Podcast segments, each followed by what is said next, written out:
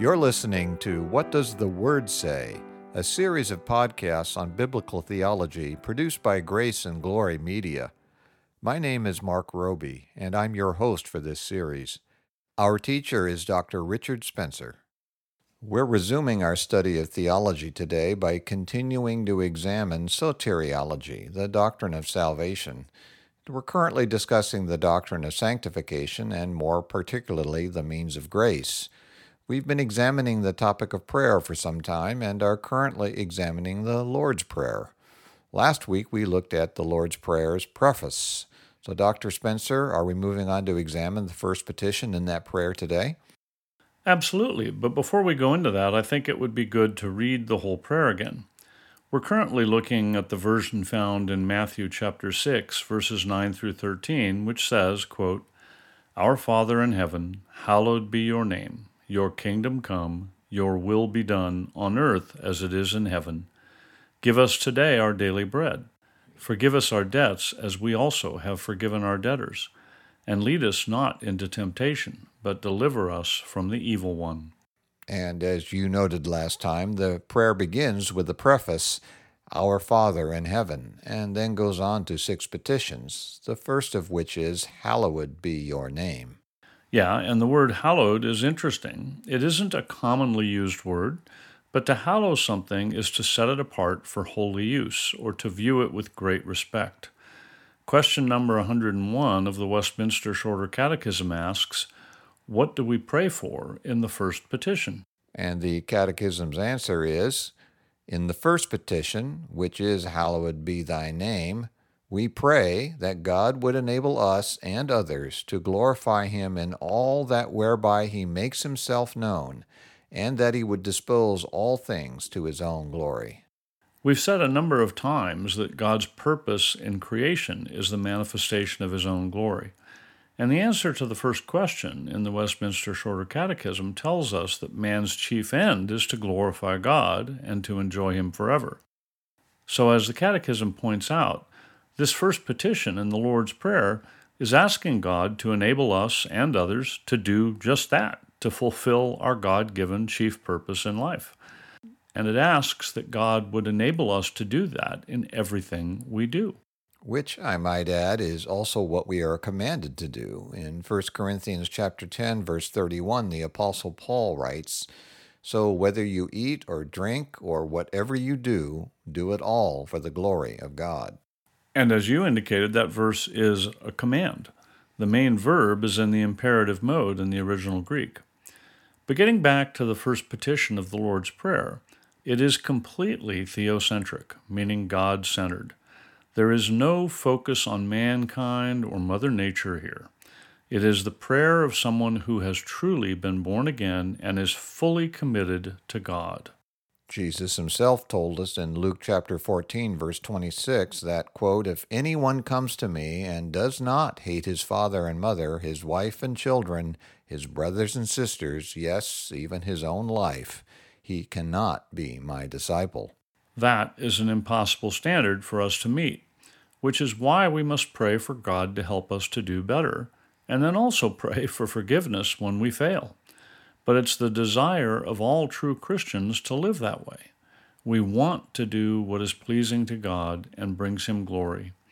G.I. Williamson brings up an interesting point in his commentary on the Heidelberg Catechism's answer regarding this first petition. He writes, quote, God's name already is holy, so how can it be hallowed? God is already absolutely glorious, so how can we glorify him? What the first petition must mean, therefore, is that we can be of service to God as He manifests His own glory. And so, being painfully aware of our own weaknesses, we ask God to help us be of service. Exactly. He gives gifts to every one of His children, and we are to use them for the good of the body of Christ. We are to exhibit the same kind of sacrificial love toward each other that Christ displayed when He went to the cross. Jesus told us in John chapter 13, verses 34 and 35, quote, A new command I give you love one another. As I have loved you, so you must love one another. By this all men will know that you are my disciples, if you love one another. And in loving each other in this sacrificial way, which is what is new about this command, we will help manifest the glory of God in this world. Yeah, that's the point. Christians are to live differently. There is to be a selfless quality to the Christian life. Our goal is not our pleasure, it is to manifest the glory of God. And given the fact that we are all selfish in our natural estate, we need to ask God to help us overcome this sin. This is the heart of true Christianity love toward God and love toward one another. And when I say love here, we must reject the world's sappy emotional view of love, which has everything to do with what I get out of a relationship, and replace that view with the biblical idea of sacrificial love, which has everything to do with what the object of my love gets out of the relationship. You quoted 1 John chapter 4 verse 10 last week, and it bears repeating because it gives a biblical definition of love. It says, quote, "This is love, not that we loved God, but that he loved us and sent his son as an atoning sacrifice for our sins." We can also look at one of the best known verses in the entire Bible, John chapter 3 verse 16, where we are told that, quote, God so loved the world that he gave his one and only Son, that whoever believes in him shall not perish, but have eternal life. I think people are so familiar with that verse that it often fails to have the impact it should have. God so loved the world that he gave. Think about that. God didn't get something wonderful by loving us, he gave. And what did he give? He gave his one and only Son. There is no greater love than that. But that is what we are called to do. We are to love God and others with a self sacrificing love. And we certainly need to pray for help to do that. Do you have anything else you'd like to say about the first petition? Yes, although not about the first petition alone. The first three petitions are Hallowed be your name, your kingdom come, and your will be done on earth as it is in heaven. Williamson points out that, quote, it is important to notice the order of the first three petitions. They are concerned with God's name, His kingdom, and His will. In other words, they all have to do with God, not man. The first three petitions are all thoroughly theocentric, as you noted earlier about the first one. That's right. And quoting from Williamson again, he wrote with regard to the first petition specifically that, quote, it is impossible to think of anything that goes more completely contrary to fallen human nature than this first petition. The natural man could not possibly begin a prayer with this as his foremost thought. But if true religion is there in the heart, this will be the basic foundation. Their deepest desire will always be that God's name would be hallowed, that is, regarded and treated as holy. That statement is certainly applicable to all of the first three petitions. It's impossible for the natural man to put God's interests first. Because the natural man suppresses the truth about the God of the Bible, as Paul tells us in Romans chapter 1. The natural man may claim that he believes in a God, but it will be a God of his own making, a God he can control, a God who allows him to sin or allows him to earn his own salvation by doing good works. Yes, and those so called good works will also be defined by man. Very true. Real biblical faith in the only true and living God, the Creator of all things, begins with a deep sense of our own sin and creaturely inability to save ourselves. We must be convicted of our hopeless condition outside of Christ. We must be brought to the same place as the Philippian jailer when he cried out to Paul and Silas, Sirs, what must I do to be saved? As we read in Acts chapter 16, verse 30. In other words, we must know the bad news before we can receive the good news. That's exactly the point. Satan wants us to go through life distracted by all of the daily pleasures, pains, and concerns of normal life. He wants us to be completely successful at suppressing the truth that God exists, that God created us, that we are sinners deserving of his wrath, and that we will soon die and face judgment. Satan essentially keeps using the same old lie that he used in the garden. Adam and Eve had never seen a person die, so Satan assured them that God was lying. Satan said to them, in essence, Even if you disobey God, you will not surely die. People today know that they will die, but Satan tries to keep us from thinking about that and then updates his lie by saying, in essence, there's no judgment. When you die, you simply cease to exist. Or else he tells us that God is love, so everyone will go to heaven in the end. There are many versions of the lie, but they all amount to the same thing. He is telling us that God is a liar, that sin has no consequences. But God has so constructed the world that we have to be willfully blind to reality to believe that we can sin with impunity. Sin has consequences in this life, so we should logically conclude that it has consequences when we die, too. Death does not allow us to escape the consequences for our sin. It merely means we face the final judgment. Yeah, that's an unpleasant thought. Which makes it easier for Satan to help us suppress it. We have a natural tendency to want to move on to other matters and ignore the truth. But getting back to the Lord's Prayer, if a man has been born again, he has been convicted of his sin and his need for a Savior, and he has been granted the gift of faith to understand and believe that Jesus Christ is the only Savior of the world. And given the reality of that new situation, that new life, he can pray this prayer. It is his deepest desire, as Williamson put it, to see God's name hallowed. And we could add that it is his deepest desire to see God's kingdom come and his will be done. And so the first three petitions in the Lord's Prayer, quite appropriately, deal with what is the greatest desire of a truly born again person. Yeah, they do. And it's now time to move on and look at the second of those petitions Your kingdom come. I like what the Westminster Shorter Catechism says. Question 102 asks, What do we pray for in the second petition? And the Catechism's answer is, In the second petition, which is Thy kingdom come, we pray that Satan's kingdom may be destroyed, and that the kingdom of grace may be advanced, ourselves and others brought into it and kept in it, and that the kingdom of glory may be hastened. And as is usually the case, the Catechism packs a huge amount of information into a short answer. We must first define what is meant by a kingdom in this regard. A kingdom can refer to either a given region or area, or it can refer to the rule that is exercised over that region. In this context, the region or area is the entire earth, so what's emphasized is the rule. Now, when the Catechism says that we are praying for Satan's kingdom to be destroyed, it's referring to the power Satan presently has in this world.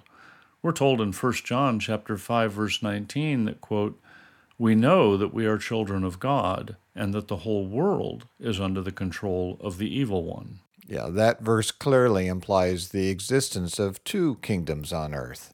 There are the children of God who are a part of God's kingdom, and yet there is another kingdom as well, since the whole world, which refers to all those who are not God's children, is under the control of the evil one. The idea of two different kingdoms is present throughout the New Testament. The phrases kingdom of heaven or kingdom of God occur 96 times in the New Testament in the 1984 New International Version we're using. But we also see expressions that refer to Satan's kingdom. For example, we read in Ephesians chapter 2 verses 1 and 2, quote, "As for you, you were dead in your transgressions and sins in which you used to live when you followed the ways of this world and of the ruler of the kingdom of the air, the spirit who is now at work in those who are disobedient." And clearly, the ruler of the kingdom of the air is the devil. Yes. He is the Spirit who is now at work in those who are disobedient.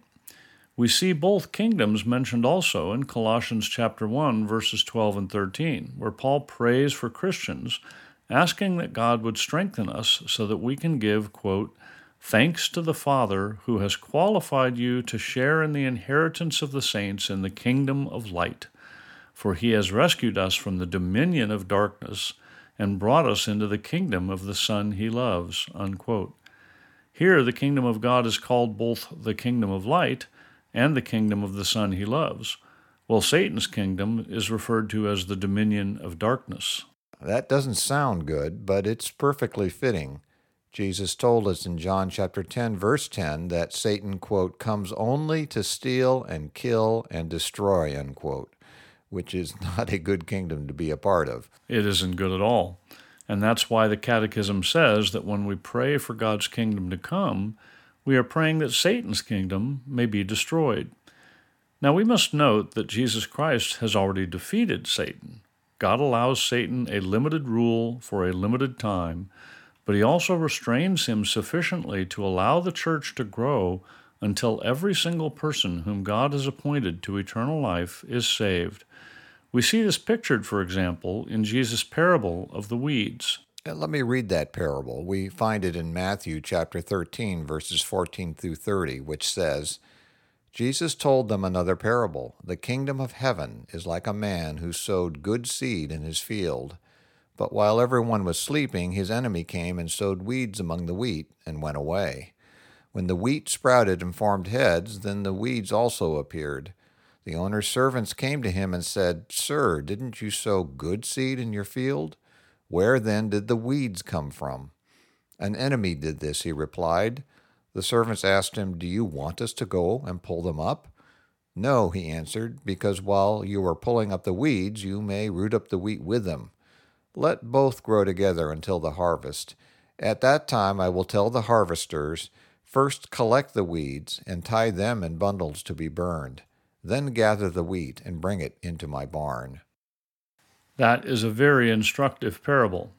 We should first note that Jesus explicitly says it is about the kingdom of heaven. He says the kingdom of heaven is like, and then goes on to give the parable. Also, we don't need to wonder about how to interpret the parable because Jesus explained it for us. We're told in Matthew chapter 13 verse 37 that Jesus told his disciples, quote, "The one who sowed the good seed is the son of man." Unquote and the Son of Man was Jesus' favorite way of referring to himself. He then went on in verses 38 and 39 to say that, quote, The field is the world, and the good seed stands for the sons of the kingdom. The weeds are the sons of the evil one, and the enemy who sows them is the devil. The harvest is the end of the age, and the harvesters are angels. And in the age in which we live, both the wheat and the weeds are growing in the same field, which is the world. Yes, but praise God, he restrains the devil so that Christians, who are represented in the parable by the wheat, are never destroyed.